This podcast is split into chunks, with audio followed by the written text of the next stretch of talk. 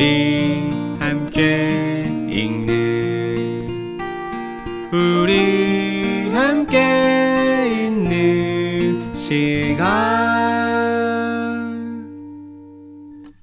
책이라웃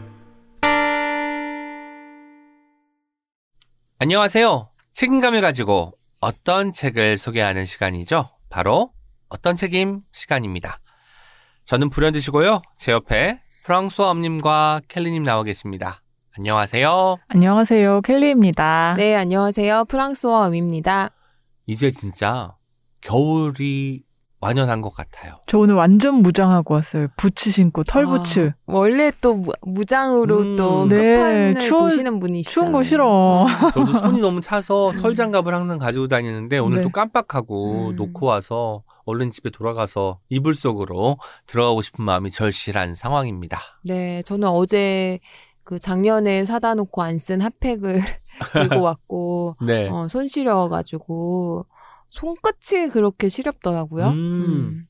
저는 지금 머리를 못 자른 지 한 달 반쯤 됐는데 머리가 길면 뭐 머리 감을 때 좀 시간이 걸리긴 하지만 좀 덜 추운 것 같더라고요. 어. 그래서 아, 자를까 자르지 말까 이러고 있는 음. 상황입니다. 괜찮습니다, 네, 지금. 괜찮으신 것그 같은데. 뭐- 머릿결이 상당히 좋아지신 것 같은데 요즘 에센스 아니 아닙니다. 쓰시나요? 그냥?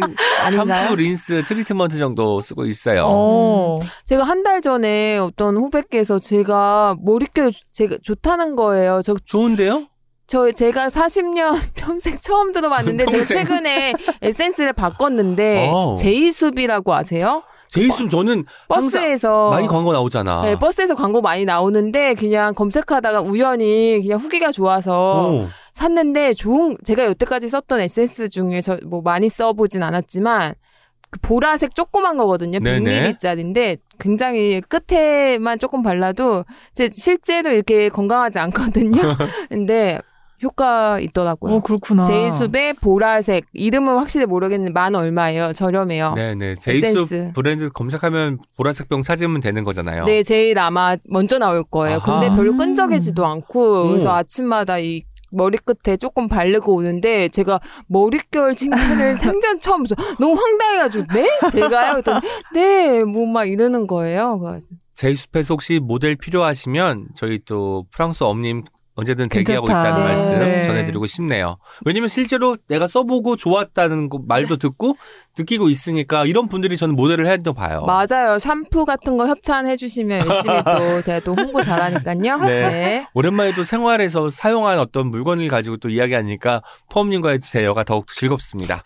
또 전할 소식이 있다고 들었습니다. 네, 오랜만에 책이라우 팬카페 네이버 카페에서 이벤트를 하고 있습니다. 배너 바뀐 거 다들 아시죠? 네, 배너. 디자인이 바뀌었습니다. 배너 바꾸는 방법을 제가 뒤늦게 제가 방장이 이제 꼼님께서 네네. 그 운영자? 운영자를 건네 주셔가지고 제가 한 달 동안 뭘 할까 음. 고민을 하다가 저희 또 책읽아웃 굿즈가 예쁘잖아요. 그럼요. 노, 예, 그래서 게스트분들한테 노트 선물 드리면 너무 예뻐가지고 꼭 이렇게 뒷면을 보시더라고요.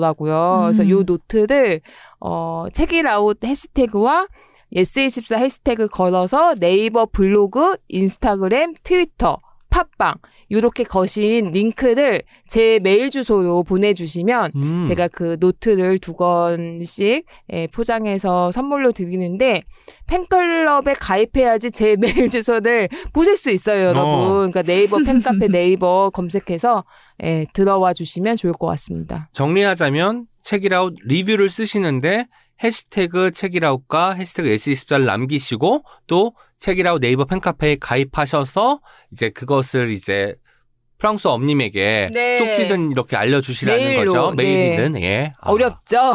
근데 저희 굿즈가 또 좋은 굿즈이기 때문에 네네. 너무 팡팡 드리긴 어려워가지고 네, 정말로 저희 찐 팬들한테 네. 선물을 드리고 싶어서 지금도 신청이 몇 통 왔습니다. 오. 저도 그 노트 참잘 쓰고 있고요. 일단은 펜으로 쓸 때 우리가 밀려나가는 느낌이 너무너무 좋은 고급 노트라는 점 그리고 표지 너무 아름답고 석윤희 디자이너님의 또 음, 훌륭한 아름다워. 디자인으로 만들어진 노트이기 때문에 본인이 쓰셔도 좋고 주변에 또 소중한 사람 있으면 선물하셔도 참 좋은 그런 노트라고 말씀을 드릴 수 있겠네요. 음. 네, 제가 책읽아웃 굿즈 노트를 자랑하는 영상까지 네이버 카페에 올려놨으니까요. 네네. 네, 얼굴은 나오지 않지만 목소리는 나옵니다. 기한이 혹시 있을까요? 기한이 내년 1월 10일까지입니다. 와 내년이라고 하니까 정말 이제 연말이라는 생각이 확 어. 드네요. 네. 다음 녹음을 한 그 방송분은 2023년에 그쵸. 방송이 되는 거잖아요. 이 말 하니까 갑자기 한 살을 더 먹은 것 같아가지고 무게감이 좀 실리기도 하는데 마지막 방송이니까 오늘 주제를 저희가 올해가 가기 전에 이 책을 꼭 읽어주세요라고 정했습니다. 뭐 올해의 책 이런 것들 많이 하기도 했- 하지만 음. 그냥 뭔가 한 해를 돌아보면서 마지막 책으로 혹은 이제 12월에 가기 전에 음. 이 책을 읽으면 참 좋겠다라는 마음으로 골랐는데 두 분 고를 때 어렵진 않으셨나요 이번엔?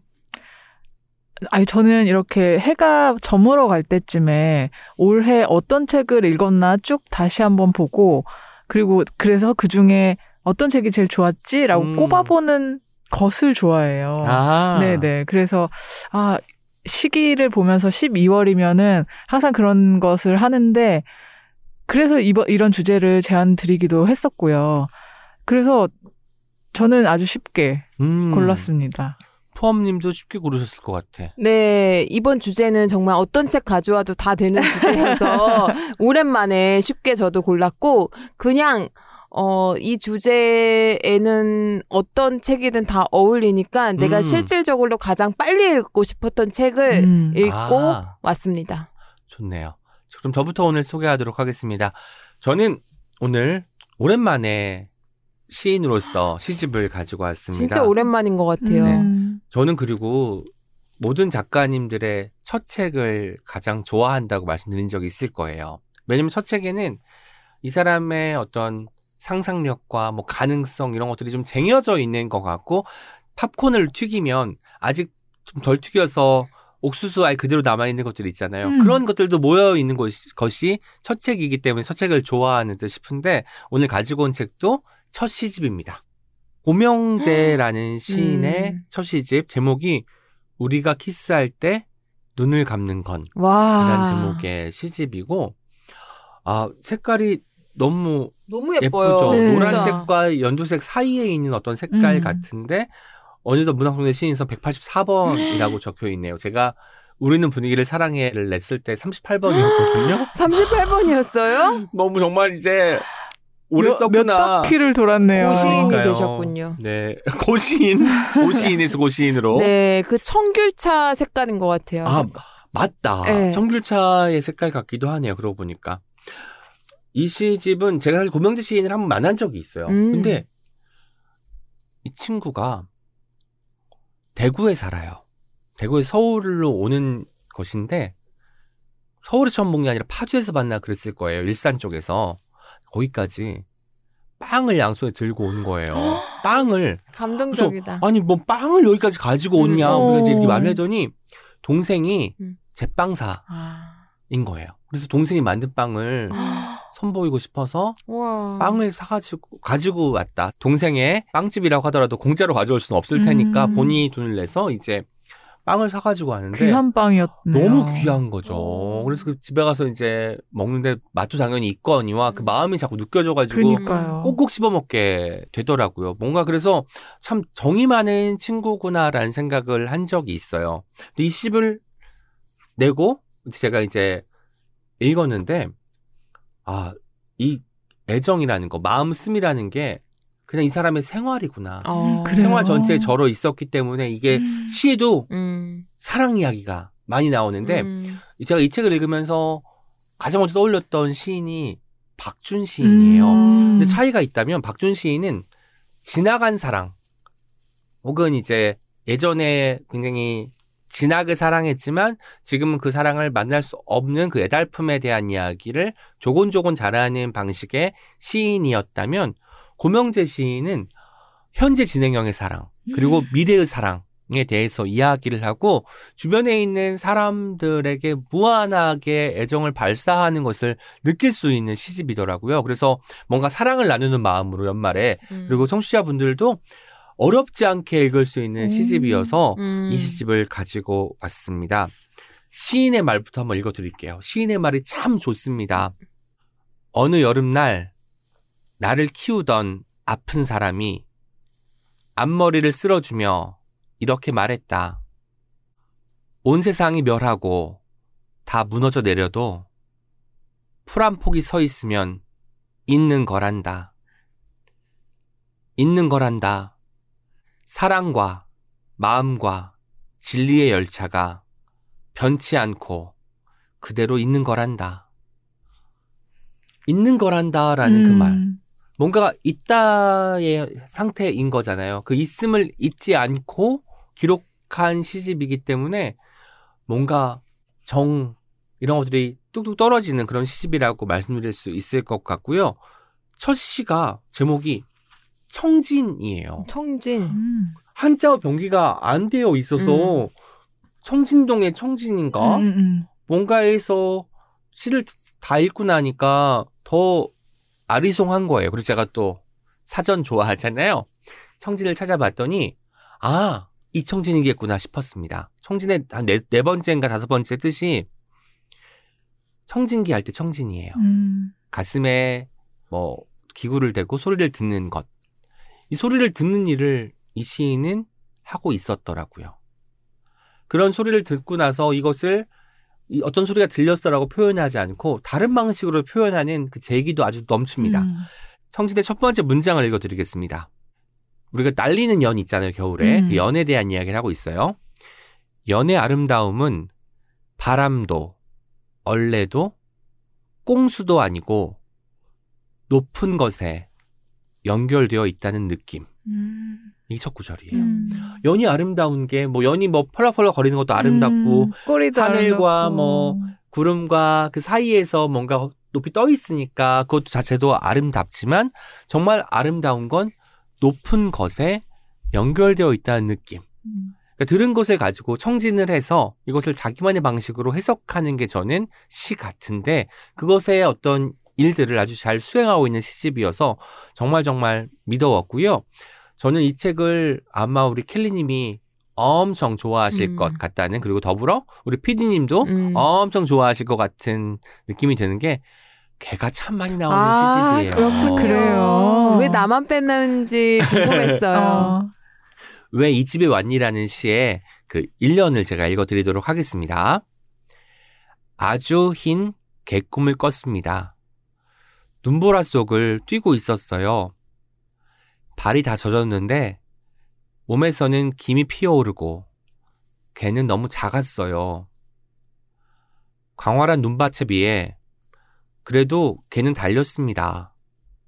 사랑하는 사람을 만나러 꿈 전체가 흔들려도 하나는 확신할 수 있어요. 멀리서 보면 눈과 다를 바 없던 뜨겁고 작은 몸, 시야를 가리는 그 지독한 눈보라 속에서 유일하게 흔들리지 않는 것이었습니다. 아마도 하얀 음, 개였을 거예요. 흰 어, 개꿈이었으니까. 너무 좋네요. 그래서 눈과 섞여 있으니까 음. 다를 바 없는데도 불구하고 유일하게 흔들리지 않는 존재가 그 음. 개였다는 이야기를 하고 있는데 이런 식으로 뭔가 장면을 상상하게 만들고 음. 문장으로 아, 한국어 문장으로 이렇게 멋진 말들을 표현들을 길어 올릴 수 있을까? 아마도 첫 시집이어서 해보고 싶은 것들을 더 해본 느낌이 나는 아주 아주 멋진 느낌이 들었고요. 이런 막 구절도 있어요. 선이라는 시에서는 중요한 건 첫눈이 소식을 맞는다는 것. 이런 표현이 있는데 음. 생각해 보니까 첫눈이 오면 괜히 겨울이 왔다라는 소식을 받기도 하고 누군가한테 사랑하는 사람, 내가 마음을 기울이는 사람한테 야 첫눈 와 보고 있냐? 음. 문자하게 되잖아요. 첫눈이 소식을 맞는다는 것. 이것을 이렇게 또 표현을 하는 그니까. 이런 또 문장력이 또 있는 시인이고 뭐 시 제목도 굉장히 재밌습니다. 미더덕은 미더덕 아시죠? 알죠. 미, 미더덕이라는 단어를 가지고 만든 거예요. 미더덕은 아름다움을 더 달라는 것처럼 아. 어, 뭐 이런 걸 만드는 시인이어서 와 언어를 가지고 자유자재로 저글링하는 시인이구나 음. 라는 생각 때문에 더욱더 흥미롭게 저는 읽었습니다. 제가 또 말놀이를 좋아하는 시인이다 보니까 더덕을한테 미안해하는 건 줄 알았어요. 말놀이 좋아하니까. 아, 더더가 미안해 이거 더덕아 미안해. 어, 너무 좋네 그것도 네. 이, 이 시집 발문을 또 저희도 책이라고 2회 출연자 오. 박연준 와. 시인 두 번 출연하셨잖아요. 네. 박연준 시인께서 써주셨는데요. 발문의 제목은 미친 말들의 슬픈 속도 와, 미친과 속도를 같이 네. 썼네요. 그리고 처음 문장 세 개가 이렇습니다. 축하합니다. 처음이군요. 오. 힘이 세군요. 와, 이거 진짜, 와, 너무 멋있다. 네, 힘이 센 시집이라는 이야기를 하는 거예요. 아마 박연준 시인의 제 발문을 읽으면서 저도 와. 또한 반성을 하게 됐던 게, 아, 맞아. 시란 이런 거였지. 우리가 항상 너무 높은 것, 그리고 내가 말하고 싶어 하는 이상에 젖어가지고, 말이 주는 즐거움 이런 걸 음. 이런 음. 주제에 대해서 이야기를 해야 돼. 요즘은 이런 게 트렌드니까 여기에 맞춰서 이런 방식으로 시를 써봐야 돼라는 그런 강박은 있었을지 몰라도 시에서 느끼는 오롯한 그 놀이의 즐거움을 잊고 있었는데 이것을 깨우쳐주는 시집이기도 했거든요. 박연준 시인도 근데 이 고명재 시인을 잘 알지는 못하는 모양이에요. 이런 문장이 있었습니다. 저는 당신에 대해 아는 게 없습니다. 저보다 먼저 당신의 시를 읽어온 김민정 시인으로부터 이런 말을 들은 게 전부네요. 시를 너무너무 사랑해. 절에서 잘한 적이 있어. 종일 시를 쓰는데 배가 부르면 시가 안 될까봐 하루에 한 끼 먹고 쓴대. 이렇게 전에 들은 적이 있다고 하고 어. 고명재 시인에 대한 다른 정보 없이 이제 이 시집을 읽고 자기 음. 느낀 바를 이제 음. 발문으로 정리를 한 것인데 이걸 읽으면서 저도 사실 만난 적이 손에 꼽으니까 잘 알지 못하잖아요. 단지 빵을 음. 대구에서부터 들고 온 사람. 그리고 어제 고명재 시인이 엄마랑 함께 반찬을 만들었다고 박스를 보내왔는데 에? 반찬 여덟 꾸러미가 들어있는 거예요. 이게 뭐야? 어. 저는 그래서 어제 얘는 정말 그냥 얘는 정말 사랑 덩어리구나. 아니, 근데 한 명, 한 번 만났는데 반찬을 보내주신 거예요? 네. 선배니까? 선배고 네. 뭐, 보시면 알겠지만 고마운- 서명을 어떻게 해놨냐면 이 시집이 약간 노란빛이 나잖아요. 네. 그래서 너랑 나랑 노랑 생각이 나, 나기도 하면서 제가 이제 노란색이더라 라고 했더니 너랑 나랑 노랑 생각했다고 먼저 말을 어. 하는 거예요. 저는 말도 안 했는데 뭐 그런 것들 생각하면 아 상대가 어떤 사람인지 궁금해하고 음. 그 사람이 좋아하는 것, 그 사람이 눈여겨 보는 것을 먼저 꺼내는 사람.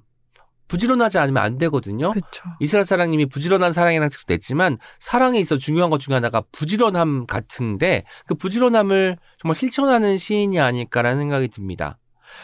마지막으로 제가 짧은 시인데 제목이 둘이라는 시예요. 숫자 2를 가리킨 둘인데 이것도 역시나 켈리님과 피디님이 좋아할 만한 시일 거고요. 뭐 장면은 이렇습니다. 노견 나이가 든 개와 그 개와 함께 사는 사람이 걸어가는 장면을 보고 쓴 시예요. 잘 들어주세요. 둘 고명재 아주 늙은 개와 나란히 걸어가는 뒷모습 어쩐지 걷는 게 불편해 보여 옳지 그렇게 천천히 괜찮으니까 올라가서 이렇게 기다리면 돼.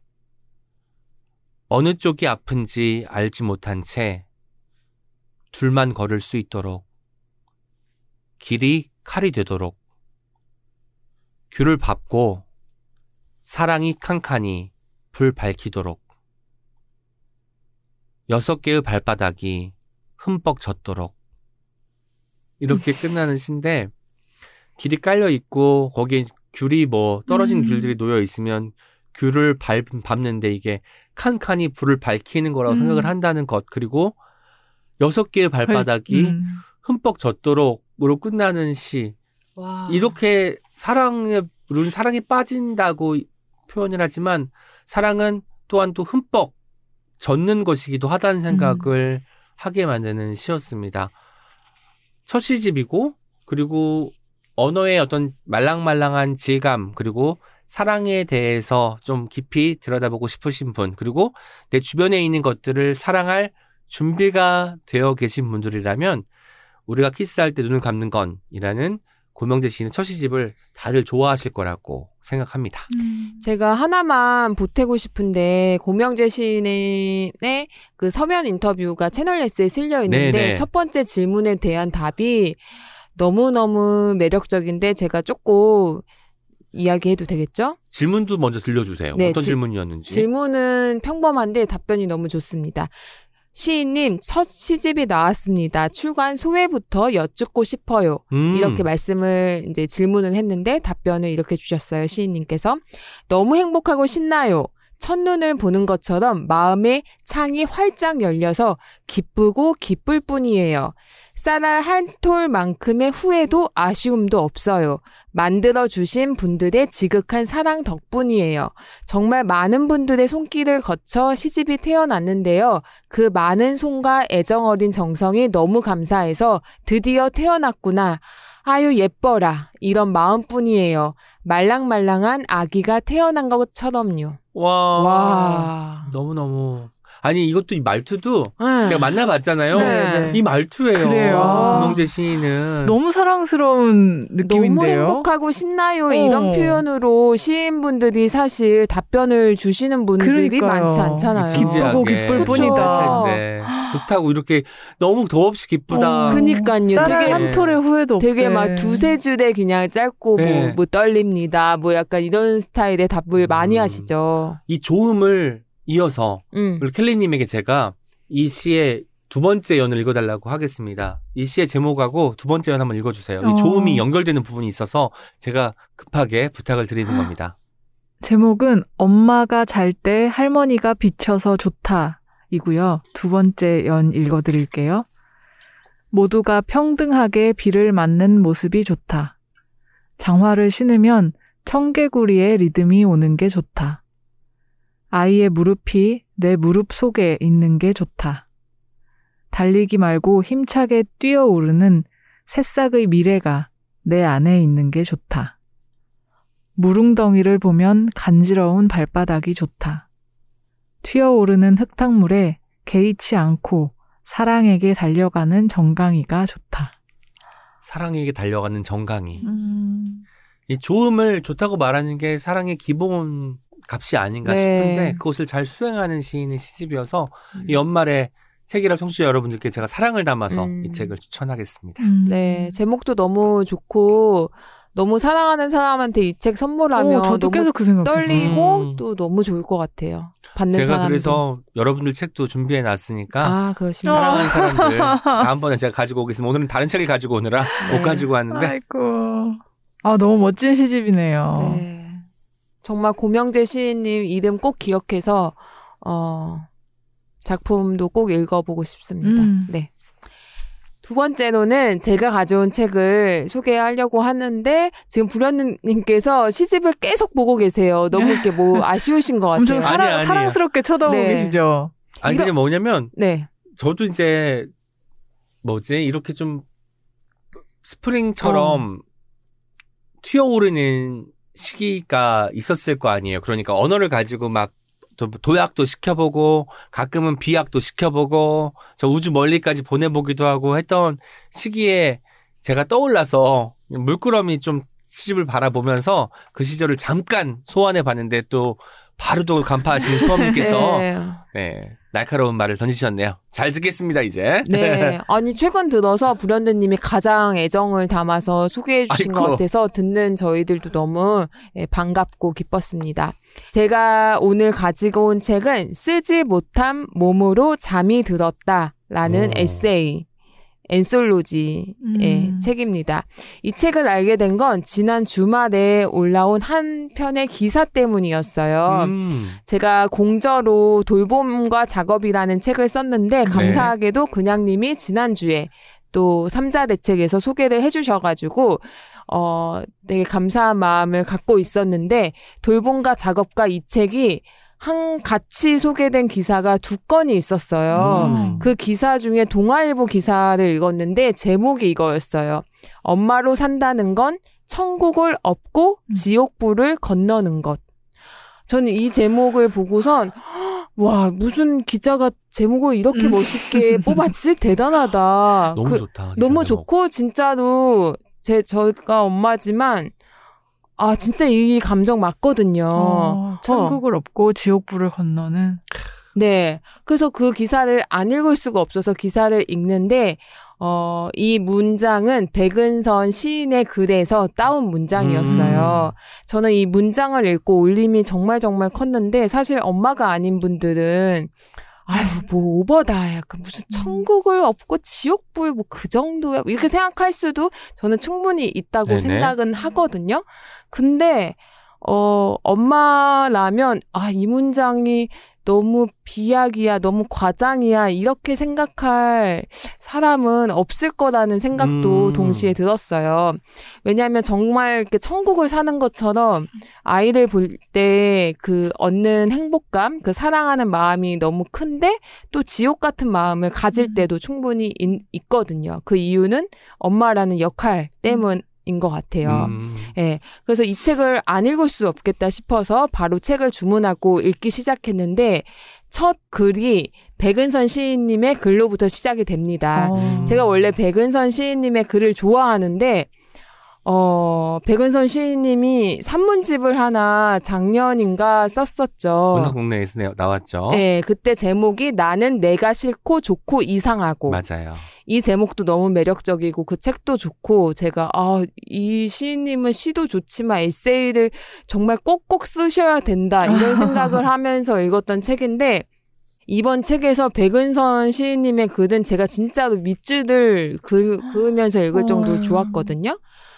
어, 제가 꽂힌 문장이 엄마로 산다는 건 천국을 얻고 지옥불을 건너는 것이라고 했잖아요. 음. 이 문장이 어떻게 나왔냐면 백은선 시인님이 친한 언니랑 밥을 먹고 있다가 그 언니분께서 시인님께 엄마로 사는 건 어떤 거야? 이렇게 질문을 하고 음. 했는데 바로 나온 문장이 바로 아. 이거였던 거죠. 천국을 얻고 지옥불을 걷는 것이다. 네. 그러니까 생각해서 쓴 문장이 아니고 그냥 대화 속에서 이, 즉각적으로 튀어나온 이 문장이 나온 거라는 게 저는 너무 음. 놀랍기도 하고 공감도 됐어요. 음. 시인님이 이렇게 이야기를 하세요. 엄마라는 건 그런 것이다. 언제나 전신을 기울여 기꺼이 무너질 준비가 되어 있는 상태. 음. 예. 그리고 또 공감했던 이야기가 있는데 처음 엄마가 돼서 모든 말에 귀를 기울이는 시간은 여성의 자주성과 사고력을 약화시킨다. 어. 왜냐하면 말을 듣지 않으면 되잖아. 이렇게 쉽게 생각할 수도 있지만 제대로 자지도 먹지도 씻지도 못하고 혼자만의 시간도 전혀 가질 수 없는 그 시간이 이야말로 정신없는 시간이다. 음. 이런 이야기를 하고 왜 엄마들은 끊임없이 증명해야만 할까? 이 질문은 정말 모든 엄마들이 하는 어, 질문인 것 같아요. 그러니까 음. 엄마들은 음. 아, 너 정도면 잘해, 너 좋은 엄마지 이런 얘기 들어도 항상 그러니까 그냥 하는 얘기가 아니야. 진심으로 아, 나 부족해, 더 해야 더 잘하고 싶어 엄마 역할을. 그런데 아빠들은 조금 칭찬 받으면 굉장히 그거를 음. 뭔가 이렇게 표현하고 내가 자랑 괜찮은 아빠인 어, 것처럼 그런 생각들이 너무너무 쉽게 표현이 되고 음. 진심으로 그걸 생각하는 남성들을 볼 때마다 어떻게 저렇게 다를까 이런 생각을 하거든요. 그리고 시인님이 임신을 했을 때가 시집을 한 편도 출간하지 못했을 때였어요. 어. 그래서 임신 소식을 자기가 알게 되고 한 선생님한테 소식을 전했더니 그분이 백은선 시인님께 이런 말씀을 하셨대요. 어, 시- 은선아, 시집을 내기 전에 시집부터 가더니 시를 써야지, 은선아. 어떻게 음. 하려고 그래. 이런 얘기를, 어, 하셨던 거죠. 그래서 네. 이제, 시인, 내가 시를 쓰고 시인이 되고 싶은데, 어, 시집을 쓰지 못한 상황에서 이런 얘기를 들으면 정말 평생 그러니까. 잊혀지지 않는 그렇죠. 이야기잖아요. 그리고 시인님의 그 아이가 지금은 초등학생인데 초등학교에 들어가기 전에는 모든 부모들이 그 아이가 학교에 잘 적응할까를 엄청 걱정하잖아요.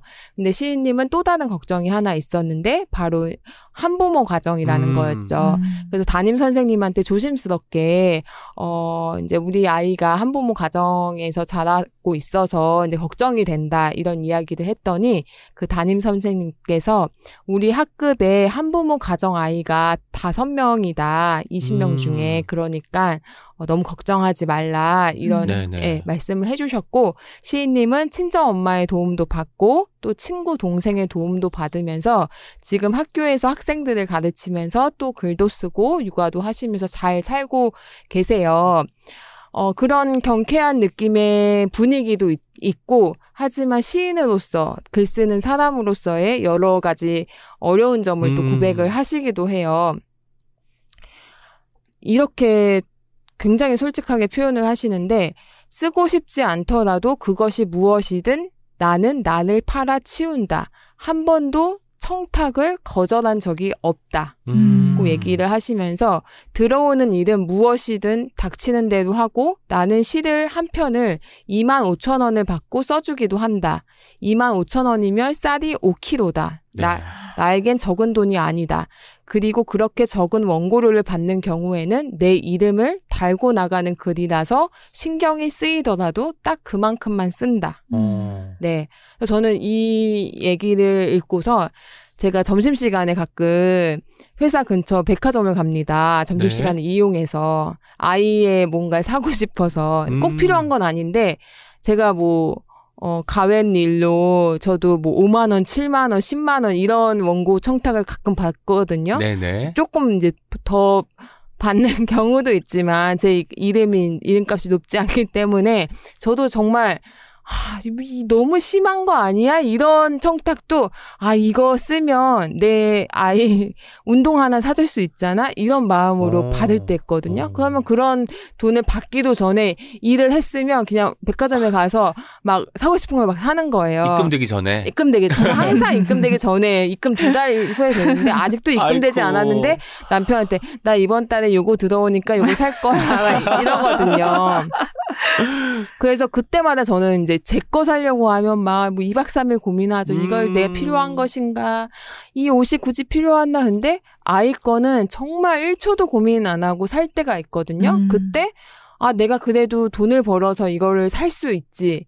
그런 편안하게 살 수 있고 싶어가지고 일하는 것도 저는 있거든요. 음. 그래서 이런 이야기 에피소드도 굉장히 공감을 했고 시인님께서 글을 마무리하시면서 또 위트 또 있으신 또 작가님이시니까 자기의 특이한 상황 때문에 이제 사람들이 아이와 나나 그 엄마인 어 시인에 음. 관해서 궁금해하는 분들이 많은데 어 스스로 생각하기에 내가 너무 글을 쓸 때 희생적인 엄마라는 포커스를 맞추고 쓰는 것 같다. 어. 이런 고백을 하시면서 이유는 언젠가 아이가 커서 이 글을 읽을 수 있다는 걸 염두에 두기 때문이다. 아. 어. 왜냐하면 결국에는 미래의 아이에게 보내는 편지이자 탄원서가 되어버리는 것 같다.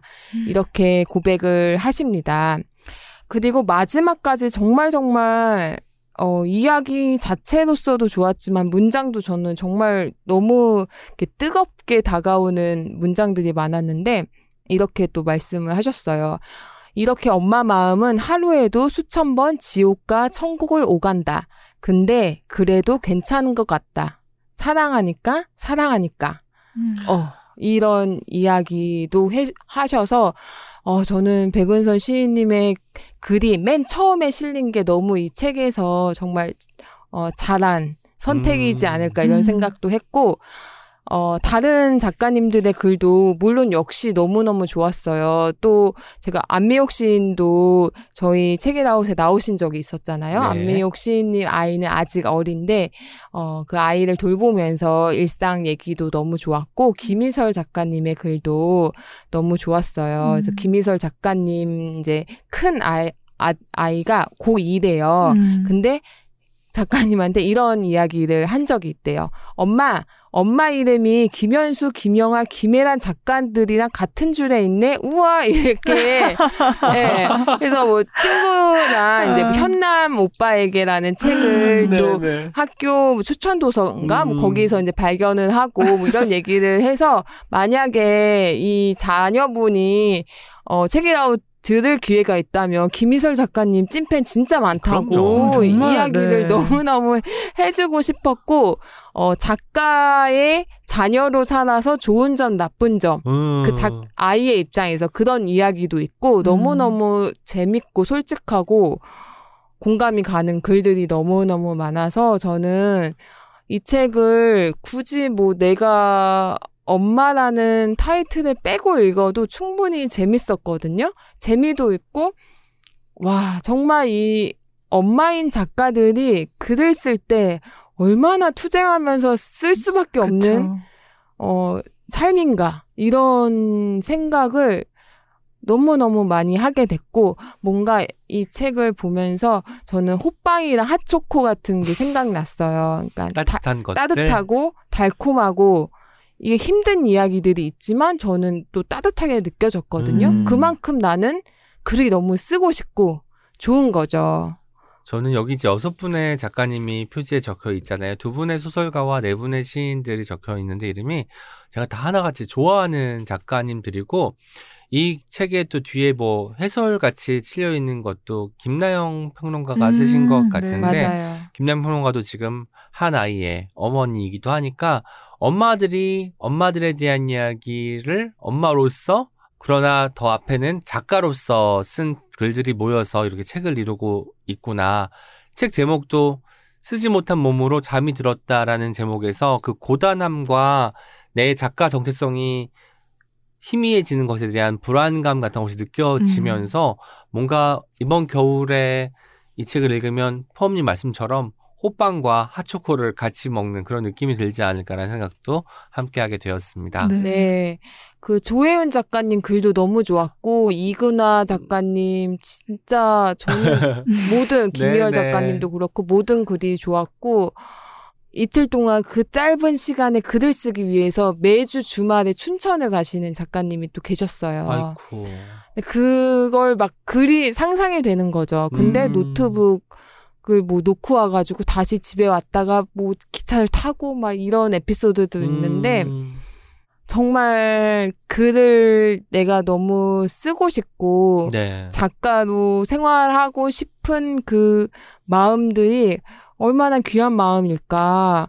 어, 너무너무 응원하고 싶고 음, 계속 계속 이 작가님들의 글을 어디에서나 보고 싶다는 생각도 들었습니다. 음. 저도 뭔가 아직 읽기 전이기 때문에 읽기 전이 더 설레고 기쁜 거 아시죠? 그래서 집에 가서 읽을 생각에 마음이 푸근해집니다. 음. 네, 그래서 제가 이거 주말에 사고 계속 쓰, 읽지 못한 몸으로 잠을 3일째 들고서 어젯밤에 완독을 했거든요. 그래서 정말 읽고 싶은데 아이랑 자면 이게 다 이게 에피소드에 항상 나오는 음, 게 네. 정말 뭐 글을 쓰고 싶고 일하고 싶은데 아이를 재워줘야 돼요. 아직도. 그러면 졸립잖아요. 애, 제, 애는 자고 있는데 그때 나는 잠이 안 와야지 잠이 안 들게 하고 상태에서 일어날 순 없거든요. 어. 그게 제일 힘든 거예요. 같이 잠들어 버리니까. 같이 잠들어 보이고 잠이 들어서 한 12시에 깼는데 다시 일어나서 불을 켜는 건 진짜 힘든 일이죠. 음. 그렇군요. 어제도 그렇게 또 하루를 보냈고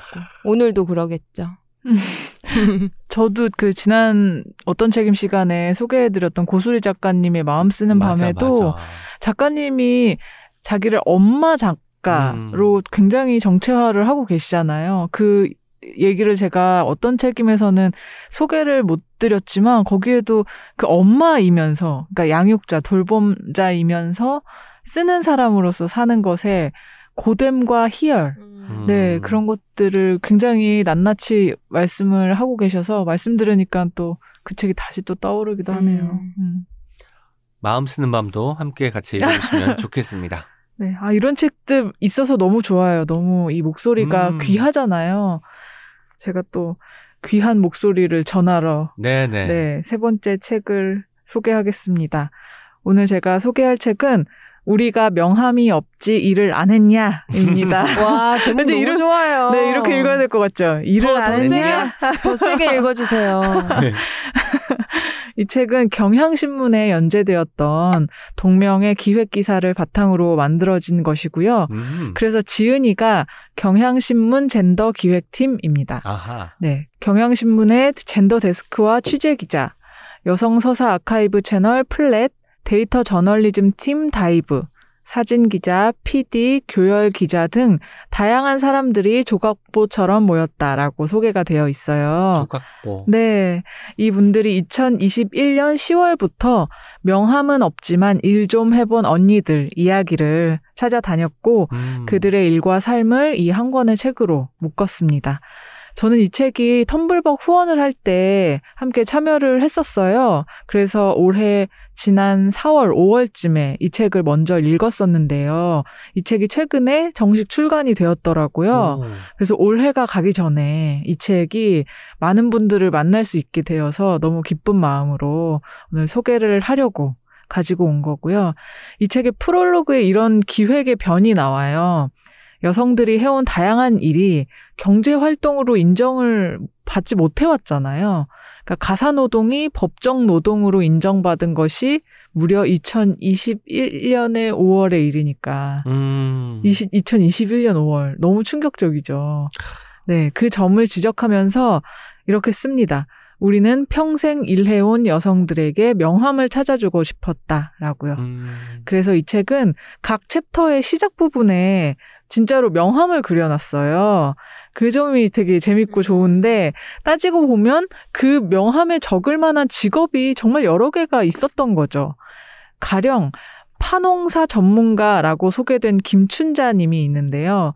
김춘자님은 파농사 전문가인 동시에 가사 노동자이고 요양보호사이고 육아 전문가이신 거예요. 음. 음, 과수원 대표 이광원님은 부녀회장 그리고 재테크 마스터, 가사 노동자 음. 이렇게 직함이 적혀 있는데 너무 좋죠. 그러니까 분명히 명함에 적힐 만한 직업을 다양하게 거쳐온 이 많은 중년 여성들이 이를테면 주부 그냥 그런 하나의 이름으로 음. 심지어는 뭐 집에서 노는 사람 막 이렇게 불러온 역사들이 있었던 것이고 그것은 명백하게 잘못된 역사다 라는 점을 짚어주는 책이 바로 우리가 명함이 없지 일을 안 했냐 예요. 그거 예. 끝날 때까지 한 다섯 번 네. 해주셨으면 좋겠어요. 너무 제가 좋아요. 지금 명함만 지금 보고 있는데 음. 정말 가령 이제 다양하죠. 방금 이제 말씀하신 김춘자님도 있지만 소통 전문가 인화정님의 명함을 어, 보니까. 소통 옆에 전문가. 서예가, 음. 한자 사범, 플랜테리어 전문가, 돌봄 전문가, 피부 관리 숍 사장 음. 이렇게 많은 일들을 네. 하고 계신데 명함도 없이 그냥 음, 이제 뭐 주부 어, 아니면 살림하는 사람 네. 이렇게 이야기가 되어 왔죠. 네, 그래서 어, 그 점을 참 보여줄 수 있어서 이 책은 정말 이 책 자체로 굉장히 음. 사료적인 의미가 있지 않나 이런 생각을 했고요. 제가 오늘 특별히 여러분께 소개하고 싶은 분은 첫 챕터에 등장하는 훈인의 대표님 손정혜님입니다. 손정혜님의 명함에는 훈인의 대표뿐 아니라 제사 공장 근무, 한식당 오너 셰프, 음. 여성복 디자이너, 훈 패션 대표라는 직함도 동시에 적혀 있는데요. 어떤 삶을 살아오신지 이 목록을 봐도 좀알 수가 음. 있죠. 손정혜님은 현재는 72세이시고요. 남대문에 위치한 한 식당의 대표님이십니다. 매일 새벽에 4시 출근을 하신다고 해요. 아이고. 네, 이것도 정말 72세에 네. 여전히 그런 생활을 하고 있다는 것도 엄청난데 삶을 살펴보면 엄청난 얘기가 계속 쏟아집니다. 장난 아니에요. 저도 읽었거든요. 아이고. 와, 나는 음. 정말 너무너무 존경스럽고, 음. 그, 뭐, 앞으로 켈리님이 소개해 주시겠지만, 네네. 그런 이야기들이 계속 있는데도 그런 사건을 받아들인 어, 태도와 맞아요. 마음, 그 건강함이 정말 정말 존경스럽더라고요. 네, 제가 소개해 드릴게요. 네. 우선은 시골에서 태어나셨어요. 근데 워낙 하고 싶은 것이 많았대요. 네. 그래서 미용 학원도 다니고 옷 만드는 양재 학원도 다녔는데 아. 이 오빠가 말린 거죠. 왜냐하면 여자가 재주가 많으면 남자가 놈팡이가 된다. 이러면서 아. 배우는 일을 다 못하게 한 거예요. 막 학원 앞에 쫓아와서 말리고 막 그랬대요. 그래도 일 욕심이 많아서 여- 이런저런 일을 하셨고 그러다가 남편분을 만나서 결혼을 했습니다. 여러 사정을 거쳐서 결혼 후에는 또 남편 일 때문에 서울에 왔는데요. 그때도 이제 서울에 왔으니까 돈을 좀 벌고 싶었던 거죠. 이 네. 손정혜님께서. 그런데 또 남편이 하는 말이 여자가 밖에 나가서 벌면 가정을 등한시하고 신랑을 무시한다고 일을 또 못하게 한 거예요. 음. 저, 계속 계속 이제 일을 못하게 하는 가족 남자. 가족들이 있었고 그러다가 이제 남편이 사우디아라비아로 파견 노동을 떠나게 돼요. 네. 그때 몰래 돈을 벌었다고 합니다. 아, 꺾이지 않아요. 그때는 뭐 하셨어요? 손재주가 워낙 좋았대요. 아까 보니까 만드는 건 다 잘하시는 것 같아요. 네. 요리도 그렇고 뭐 옷도 만드시고 하니까. 네, 그때도 뭐 뜨개질도 하셨고 뭐 재테크도 잘하셨대요. 그래서 와. 그 당시에 몰래 번 돈으로 집까지 샀다고 합니다. 와. 음, 저는 이. 대목을 읽으면서 진짜 이분이야말로 사실 가장이셨다 이런 생각을 했고요. 그러다가 이제 남편분이 사우디아라비아에서 일하던 회사가 철수하면서 명예퇴직을 하시고 아파트 관리사무소에서 이제 사무실 사무일 같은 것을 하시니까 그때 손정혜 선생님께서 남영동에 식당을 여신 거예요. 오. 음, 원래는 주방장이 있었어요. 네. 근데 이 주방장이 뭐 자기 마음대로 잘 안 되니까 말썽을 피우니까 직접 또 음식을 배웁니다. 그래서 낮에는 근처 회사에 식권을 팔면서 점심 장사를 하시고 어? 저녁에는 삼겹살이랑 갈비도 팔았대요. 오. 가게가 굉장히 잘 된 거예요. 그래서 이제 여기에서 한식당 오너 셰프라는 직함이 또 이제 생긴 거죠. 네. 그런데 그 시기에 안타깝게 그 시어머니가 돌아가시면서 이제 초상도 치르고 문도 음. 또 오래 닫아야 되니까 단골 손님들이 좀 떨어졌어요. 네, 네. 그 와중에 또 자녀분들이 초등학생이었는데 아무래도 이제 엄마가 옆에서 봐줘야 되겠다 생각을 하셨었나 봐요. 그래서 식당은 정리를 하고 남대문으로 가서 새벽에 옷장사를 또 시작합니다. 그러니까 밤새 옷장사를 새벽까지 하고 아이들이 학교에서 올 때쯤에 밥 챙겨주고 숙제 봐주고 하는 어. 삶을. 그래서 그 시기에는 거의 잠을 한두 시간밖에 안 자셨대요. 근데도 옷장사도 잘 되고 하니까 힘들다는 생각은 전혀 안 들었다. 이러시는 거죠. 지금 이 정도만 들어도 진짜 대단하다는 말밖에 안 나오잖아요. 이분도 지금 천국을 이고 지옥불을 걷고 계시는 맞네. 거야. 그러네요. 근데 그렇게 좀 승승장구 하셨으면 진짜 참 좋았을 텐데 네. 사고가 납니다. 아. 음. 이때 옷 장사를 했다고 말씀드렸잖아요. 근데 중국에 수출을 하려고 했었는데 이를테면 사기를 당하신 것 같아요. 음. 그래서 이제 그 충격으로 남편분이 쓰러지는 일이 생긴 거죠. 이 대목에서 손정혜 대표님의 명언이 나옵니다. 나쁜 일이 파도처럼 밀려드니까 너무 힘들었지만 도망가지 않았어요. 정말 명언이죠. 음. 도망가지 않았어요. 네. 그러니까요. 나쁜 일이 파도처럼 밀려들어도 나는 도망가지 않았다. 그 뒤에 파도를 직면하는 마음. 어, 맞아요. 어제와도 네. 연결되네요. 저는 정말 이분의 이 굳센 마음이 너무너무 어, 감명 깊고 맞아요. 소중하게 느껴지는 음. 거예요. 정말 굳세다. 네, 나쁜 일이 파도처럼 밀려들지만 도망가지 않고 끝까지 살아내는 저는 그런 삶, 저는 이런 분들의 이야기가 나오는 소설이나 영화만 만나도 너무너무 좋아하고 막 이렇게 진짜 미치는데 네. 네, 실제 이렇게 우리 옆에도 이런 분들이 살아 계셨던 거죠. 네. 근데 자세히 들여다보지 않고 얘기되지 않아서 몰랐던 얘기들. 그쵸. 음. 어, 그런 얘기들이 이 책에는 정말 많이 음. 담겨 있고요. 음. 그래서 뒷부분에 이제 손정혜 님에게 인터뷰어가 물어봐요. 그동안 고생 너무 많이 하셨다. 평생 일하면서 가정 돌보면서 지금은 또 남편분이 치매세요. 음. 그래서 남편분을 돌보면서 식당 운영을 하고 계시는 거거든요. 새벽 4시에 출근하시면서.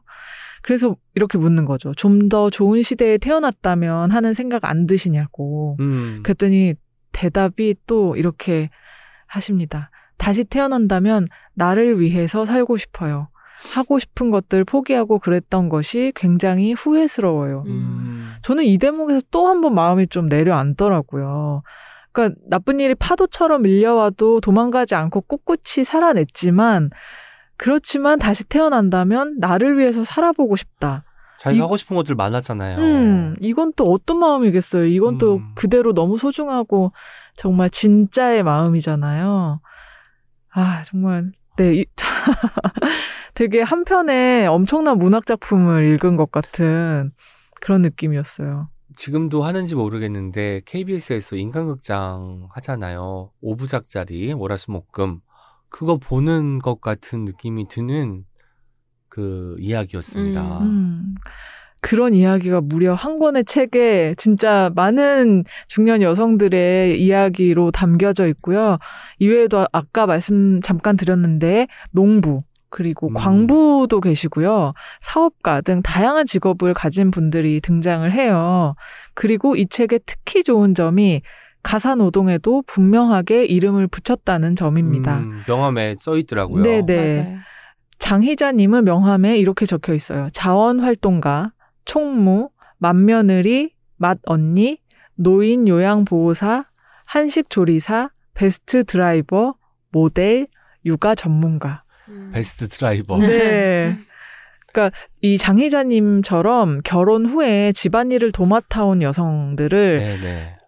이제 흔히 집사람이라고 불러왔잖아요. 음, 이것은 성차별 용어가 분명한 거죠. 사실 이렇게 많은 역할들을 수행하고 계시는데 그냥 집사람으로 퉁친다는 건 사실 말이 안 되는 일인 것 같아요. 집에 있는 사람처럼 느껴지게 만드는 그냥 아직도 많이 쓰시더라고요. 네. 어른들을 난 많이 쓰시는 것 같고 너무 충격적이에요. 맞아요. 정말 이상한 아, 말이에요. 집사람이 뭐야? 아주 나이 들지 않은 분들도 쓰는 분 가끔 계세요. 음. 전 들을 때마다 놀라고 저보다 연장자니까 붙잡고 설명을 할 순 없지만 너무너무 놀랍습니다. 맞아요, 맞아요. 정말 어, 남성들의 경우에는 정말 명함이 있고 어떤 직업이 있고 음. 굉장히 다양한 세세한 역할까지도 이름을 붙이는데 이 많은 육아 전문가, 한식 조리사, 요양 보호사 이런 역할을 하는 것에 그냥 집사람이라고 붙이 말할 수 있다는 것은 정말 말이 안 되는 일인 것 같고요. 거기에 노동을 다 지워버리는 말이잖아요. 네, 맞아요. 지금 장희자 님도 아까 자원활동가라고 잠깐 소개를 드렸는데 봉사활동을 굉장히 음. 오래 하셨더라고요. 1990년대부터 해오셨고, 와. 2011년부터 아름다운 가게에서 일을 하시는데, 음. 2021년에 홍보 모델로 이제 선정이 된 거예요. 모델도 아까 있었구나. 네. 그때 홍보 모델 명함을 아름다운 가게 측에서 만들어서 주셔서 받았대요. 어. 그게 기분이 얼마나 묘했겠어요. 여기에 이렇게 말씀하십니다. 내 인생 처음으로 명함을 받은 건데 어디 줄 곳이 없더라고요. 조금 음. 서글펐어요. 어. 라고. 첫 명함이었는데, 음, 그도 그렇게 막 아, 농부, 광부, 사업가, 가사 노동자 이런 다양한 직업인들이 그 일을 하면서도 동시에 가사 노동과 집안 관리 또 육아나 시부모 부양까지 굉장히 네. 다중의 노동을 해온 분들이거든요. 그런데도 평생 명함이 없었던 거니까 이런 사회적인 존중 자체가 남성들의 노동에 비해서 덜하지 않았나 그런 음. 생각을 계속해서 하게 되는 것이고요. 우리가 명함이 없지 일을 안 했냐는 여성의 노동을 정확히 음. 정확한 이름으로 불러주는 책이라서 그래서 이 기록이 정말 매, 매우 소중하다고 생각했습니다. 음. 네, 올해가 가기 전에 꼭 정말 이 이야기 읽어보시면 좋겠어요. 네. 한 해를 정리하면서 이 책 읽으면 어떤 굳센 의지, 맞아요. 막 단단한 마음 같은 게 생겨요. 음. 명함은 어떤 직업과 뭐 직함 이런 걸 알 수 있는 정보가 담긴 종이잖아요. 근데 이 명함이 앞에 있고 그 뒤에 이 사람들이 어떻게 살아왔는지 그 내력이 붙어버리니까 한편에 정말 완결된 이야기 같고 그 한 사람의 삶을 잠시 들여다볼 수 있어서 또 뭉클한 시간이 될 네. 것 같습니다. 음. 새로 만들어진 책에는 큰 언니 인터뷰 이렇게 써 있어요. 큰 언니라는 표현이 있는데 큰 너무 언니. 큰언니들 어, 너무 멋있죠. 음. 저는 한번- 당장 가서 구매하겠습니다. 한번 세게 읽어주세요. 우리가 명함이 없지 일을 안 했냐? 아 이거는 진짜 뭐 다큐가 됐든 예능이 됐든 이 제목으로 뭔가 더 많은 사람들이 볼 수 있는 컨텐츠가 네. 재생산되면 맞아, 너무 맞아. 좋을 것 같다는 생각이 들었습니다. 사진도 되게 좋거든요. 아, 인터뷰 사진도. 맞아, 저도 봤는데 네. 사진도 너무 생생하고 그 음. 현장성이 너무 느껴지는 그쵸. 거예요. 그리고 글자 크기도 다른 책에 비해서 큰 것도 아마 이제 어른들 보기에 좀 편하게 만든 책이 아닐까 싶어가지고 그것도 좀 주목해야 될 부분이 아닐까 생각했습니다. 음, 책 너무 소중한 책이고요. 각 인터뷰 뒤에는 이제 이 기, 기사분들이 그 시대의 어떤 통계나 그 시대 음. 배경 같은 사회적인 의미도 그 맥락을 다 짚어주는 글이 같이 실려 있거든요. 아, 아까 그 그래프가 기자님들의 인적을 분석한 데이터로 만든 기사로군요. 네, 그래서 이 인터뷰의 삶이 그 시대와 어떤 연결고리가 있고 네. 어떤 위치에서 그런 삶을 살았는지를 가- 같이 볼 수 있어서 어, 정말 의미가 큰 책이라고 할 수 있습니다. 뒷표지에 있는 마지막 문장 펌이 음. 한번 읽어주세요. 잘 봐. 언니들 인생이다. 아, 와, 너무 이 인생을 꼭 봐야겠다는 생각이 듭니다. 네, 그리고 혼인의 대표님, 그 손정혜님 인터뷰 음. 얘기를 켈레님이 해주셨는데, 저는 여기서 또, 또 좋았던 게 너무너무 많은데, 그게 네. 이제 지금도 생계를 유지하기 위해 이제 일을, 노동을 하시고, 가게 일을 하시고, 이제 남편분을 돌보시잖아요. 네. 기자분이 이 대표님한테 자녀분들이 존경스럽다고 할 것 같아요. 이렇게 질문을 했더니 음. 답변을 주신 게 딸이 그래요. 사람의 한계가 100이라면 엄마는 100을 초과한 사람이라고. 아들은 엄마가 세상에서 제일 힘들게 사는 사람이라고. 우리는 엄마만큼 못할 것이라고 요. 그런데 이 대표님이 이렇게 말씀하셨대요. 너희들은 엄마보다 훨씬 더 잘할 거야. 엄마는 우물한 개구리였다고. 음. 이런 이야기를 하고 계속 일하는 게 좋다. 음, 일을 맞아. 계속 손에 놓지 않는 게 좋다는 이야기를 계속 계속 해주시고 그런데 또 자녀분들한테는 일할 땐 일하고 쉴 땐 확실히 쉬어라. 음. 이런 이야기도 해주시는데 그게 음. 너무 좋았습니다. 그러니까요. 자녀된 입장에서. 큰언니들 이야기 음. 들으러 갑시다. 음. 아, 진짜 이 대표님은 정말 뭐 여기 게스트로 섭외하고 싶을 만큼 저는 올해 읽은 그러네요. 어떤 약간의 일반인들 인터뷰, 일반인들의 음. 사연 중에서 가장 크게 너무나 음. 뜨거웠던 진짜 힘이 이- 느껴지는. 네, 맞아요. 힘이었어요. 음. 네. 아까 우리가 그 푸엄님께 소개해 주시면서 호빵과 핫초코 이야기를 하셨는데 세 권의 책이 다 맞네. 이 한겨울에 먹는 호빵, 한겨울에 마시는 핫초코 같은 책이 아닌가 싶습니다. 마지막으로 책 제목 한 번씩 말씀드릴게요. 제가 가지고 온 책은요. 고명재 시인의 첫 시집 우리가 키스할 때 눈을 감는 건이라는 시집이었고요. 네, 제가 오늘 소개한 책은 김미월, 김희설, 백은선, 안미옥, 이근화, 조혜은 작가님이 지으신 쓰지 못한 몸으로 잠이 들었다 였습니다. 네, 제가 오늘 소개한 책은요. 명함만 없었던 여자들, 언니들의 이야기. 우리가 명함이 없지 일을 안 했냐 였습니다. 네. 청취자 여러분들 한 해 동안 감사 합니다. 그리고 앞으로도 책이라운 많이 사랑해 주시고요. 저희가 또 열과 성을 다해서 2023년에도 멋진 방송 만들어 나가기로 하겠습니다. 마지막으로 청취자 여러분께 저희가 우리가 명함이 없지 일을 안 했냐를 패러디해서 덕담 비슷하게 혹은 이제 책이라웃의 어떤 슬로건처럼 바꿔 보았는데요. 한번 들어주세요. 우리가 광산이 없지 광고가 없냐? 우리 함께 읽는 우리 함께 있는 시간. 책이라